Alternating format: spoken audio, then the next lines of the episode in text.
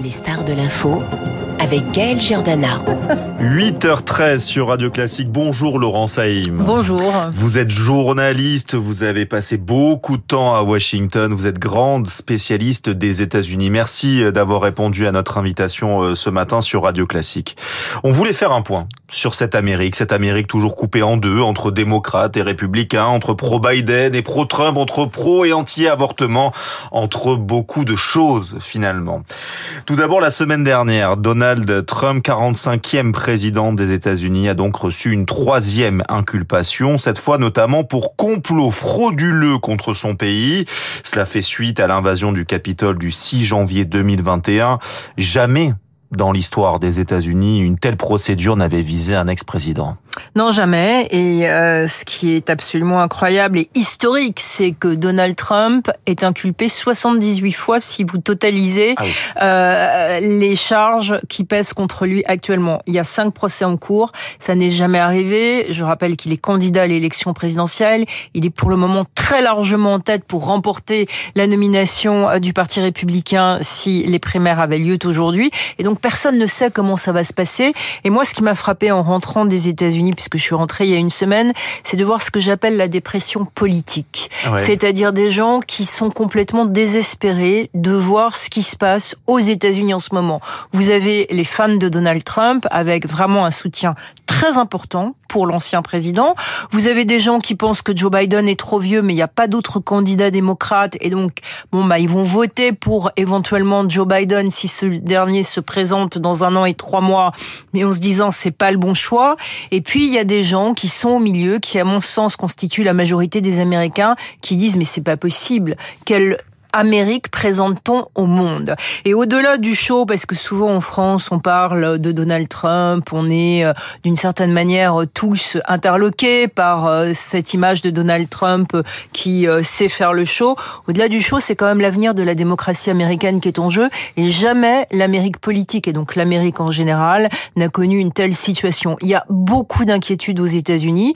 Et encore une fois, quand je parle de dépression politique, c'est le terme qui revient souvent. Les gens se disent mais que va-t-il se passer dans cette démocratie? Vous dites que Joe Biden a 80 ans, euh, Donald Trump il a 77 ans, il faut le préciser, inculpé trois fois en quelques mois. Je dis que le nouveau 70 euh, et le enfin que le 70 ans est le nouveau 50 ans aux États-Unis. Et voilà, c'est ça. Il a été inculpé trois fois en quelques mois dans des affaires distinctes. On rappelle quand même qu'il est accusé de gestion négligente de documents confidentiels et de paiement suspect à une ancienne actrice de films pornographiques.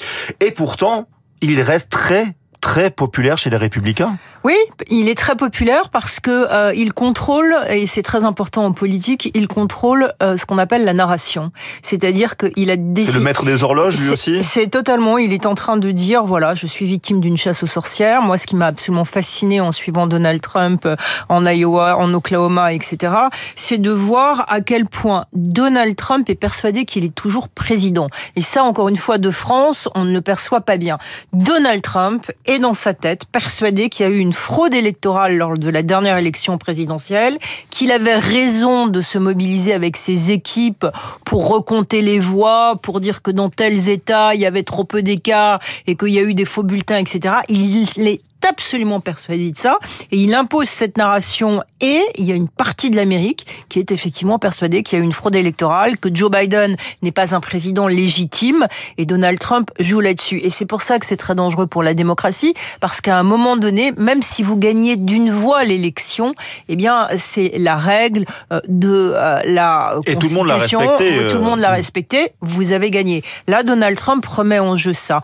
Sur les procès, je voudrais simplement rappeler qu'il y a cinq procès. Je rappelle aussi que depuis le début de sa carrière, Donald Trump a affronté 4000 procès, qu'à chaque fois il est 4000 procès. Il n'a jamais été en prison. Il a des avocats extraordinaires, des avocats extrêmement forts. Là, je regardais dimanche dernier sur NBC News et ABC l'interview euh, de son avocat. Il prend des ténors juridiques. Il sait très bien gérer cela et donc Personne ne sait ce qui va se passer. Je rappelle aussi que les charges sont extrêmement sérieuses. Vous l'avez dit, complot. Euh, Donald Trump risque 20 ans de prison. Et il va y avoir un autre procès qui va arriver avec d'autres inculpations avant la fin de l'été, qui à mon avis vont être euh, les charges les plus importantes. C'est le procès de Georgie. Euh, où euh, il y a une petite procureure en ce moment qui est en train de monter un dossier extrêmement fort contre l'ancien président pour dire qu'à un moment donné, il a téléphoné pour demander qu'on trouve 10 000 voix parce qu'il voulait gagner l'État de Georgie. Il y a un enregistrement téléphonique, c'est l'affaire la plus embêtante.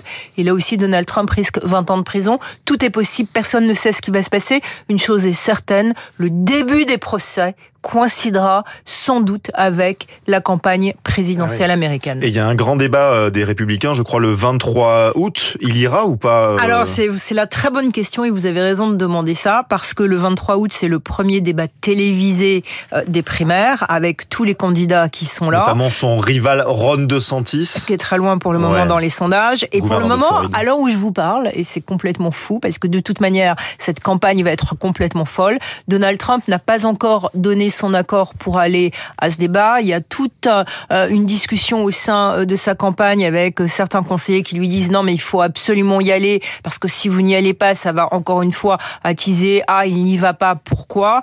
Il hésite. Il y a la PDG de Fox News qui a été déjeuner chez lui la semaine dernière pour lui dire Monsieur Trump, je vous en supplie, venez au débat télévisé des primaires parce que vous le savez bien que chaque fois que Donald Trump apparaît quelque part, ça fait beaucoup d'audience, donc beaucoup de recettes publicitaire. Vu de France, on a toujours envie de donner des leçons aux États-Unis. Euh, quand on pense démocratie en Amérique, on pense forcément à Tocqueville. J'ai un peu relu euh, Tocqueville et il dit cette phrase, notre cher Alexis de Tocqueville, euh, je ne pense pas qu'il y ait de pays dans le monde où proportion gardée avec la population, il y ait aussi peu d'ignorants et moins de savants qu'en Amérique. L'instruction primaire y est à la portée de chacun, l'instruction supérieure n'y est presque à la portée de personne. 200 ans après ce constat, vous qui avez parlé d'une démocratie euh, un peu voilà compliquée aux États-Unis, qu'est-ce que qu'est-ce que vous pensez de ça? Est-ce que c'est toujours vrai ce qu'il dit? Je pense que Tocqueville est plus moderne que jamais. J'adore Tocqueville. Il faut relire euh, de la démocratie en Amérique parce que tout est dit.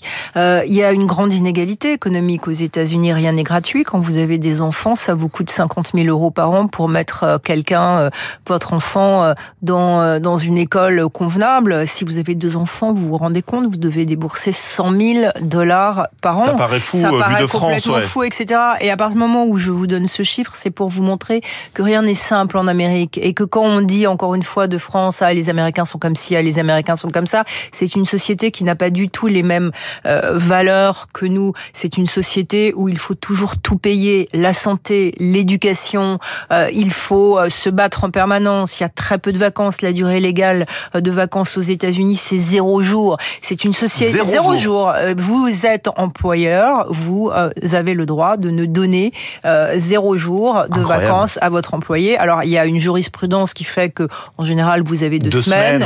ouais, mais c'est après un an ou trois ans d'ancienneté. Et si vous prenez deux semaines, ah, maintenant avec les réseaux sociaux, vous devez quand même souvent travailler pour montrer que vous êtes toujours là. Ce sont des, une définition de vie qui est totalement différente et jamais je trouve la société américaine n'a été aussi loin de la société européenne. C'est pour ça que les Américains sont fascinés par l'Europe et parlent de cette grande et bonne qualité de vie en Europe. Chaque fois que les Américains viennent en France, ils vous regardent et vous disent mais c'est un paradis la France. Et justement, ça, ça a beaucoup changé euh, la vision euh, des Américains par rapport à la France et notamment grâce à la série euh, Emily in Paris. alors pour ceux qui, qui nous écoutent et qui ne connaissent pas, c'est l'histoire d'une jeune femme en fait qui débarque à Paris dans un Paris complètement romancé. Hein, alors la vision américaine. C'est Montmartre. C'est euh, Montmartre, c'est Edith Piaf. Si vous avez envie de monter un restaurant français aux États-Unis, je vous conseille de mettre des petites tables à carreaux et de diffuser ah dans les haut-parleurs Edith Piaf. Ça marchera très bien.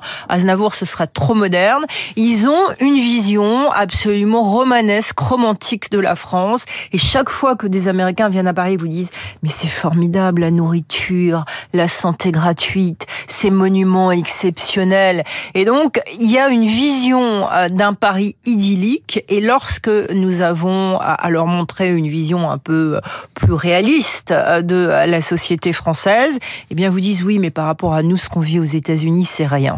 Ah et donc ils sont un peu inquiets de voir ces images d'émeutes qu'on a qu'ils eu les voient. juillet. Les- parce les que- médias américains leur, leur montrent ces Alors, images. les médias américains parlent à 99% de Donald Trump. Oh, Ça, c'est absolument incroyable. C'est vraiment un sujet qui est omniprésent. En tout cas, en télévision, vous vous réveillez le matin, vous mangez le soir, vous avez Donald Trump en permanence, ses avocats en permanence, les pros, les contre Donald Trump. Et puis, de temps en temps, il parle un peu du reste du monde. La priorité, quand même, pour l'actualité américaine, c'est la Chine. Ensuite, c'est le soutien à l'Ukraine, qui seront des thèmes de campagne. Et puis, de temps en temps, la France, avec ou les défilés de mode quand tout va bien, et quand ça va mal, une heure sur les émeutes. Que se passe-t-il dans cette beautiful France? Il y a quand même une question sur la campagne, sur les pros et anti-avortement. Ça, ça, ça fait partie aussi Oui. de- du débat? Il y aura plusieurs, euh, il y a plusieurs thèmes, mais l'avortement, évidemment, c'est quelque chose d'extrêmement important, comme le rôle de la femme dans la société. Et il y a un phénomène de société, justement, en ce moment, qui est en train de se passer avec le film Barbie. Tout le monde dit, ah, mais ce film, c'est très intéressant de voir en France comment Même les Français, très intéressant. Ouais, ce comment film. les Français voient ce film Parce que quand vous parlez à euh, de gens euh, qui viennent de voir ce film en France, ils vous disent mais c'est débile, qu'est-ce que c'est C'est n'importe quoi. ouais. C'est Mm. une pub géante pour une entreprise, en l'occurrence Mattel.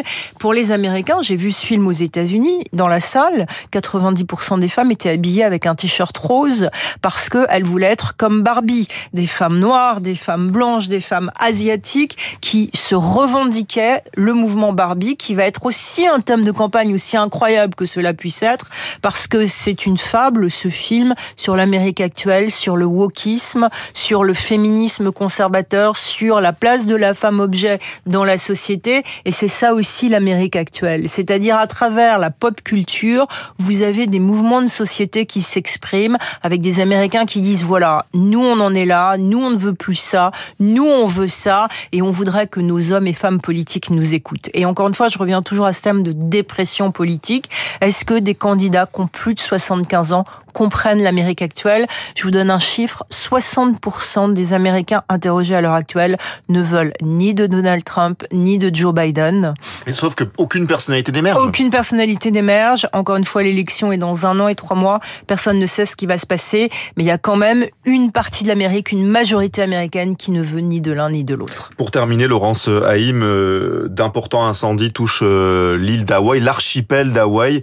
Euh, on en est où ce matin? Il y a eu plusieurs morts, beaucoup d'évacuations. Alors c'est quelque chose qui marque énormément les Américains depuis 12 heures, avec des images d'apocalypse. Euh, tout le monde euh, est extrêmement frappé de voir cette île où en général les Américains partent parfois en vacances Bah ou à la retraite, euh, frappés par ces incendies gigantesques. Des gens se sont jetés dans l'océan pour ne pas périr brûlés vifs. Barack Obama cette nuit a fait un tweet. Vous savez qu'il est originaire d'Hawaï en disant ces images nous frappent. Et dans le règle de l'information continue, les images d'Hawaï, eh bien pour les Américains, c'est aussi euh, l'image de ce réchauffement climatique, de ces températures qui, qui, beaucoup montent. justement qui est par beaucoup euh. Donald Trump. Exactement, et vous avez là encore tout à fait raison. Et donc c'est quelque chose, Hawaï, qui euh, frappe évidemment l'Amérique, le cœur de l'Amérique, et qui se dit, voilà, un paradis est en feu, que peut-on faire pour l'avenir du monde? Et ce sera aussi un thème de campagne. Merci beaucoup Laurent Saïm d'être venu nous parler de ce pays qui est à la fois si loin et si proche de nous, euh, les, les États-Unis. C'est toujours très intéressant d'avoir euh, votre point de vue. Merci De rien, beaucoup d'avoir été euh, notre invité. Tout l'été, vous retrouvez les coups de cœur des animateurs de Radio Classique, des conseils culture pour vous permettre de passer un joli mois d'août. Aujourd'hui, c'est Franck Ferrand qui vous livre ses recommandations.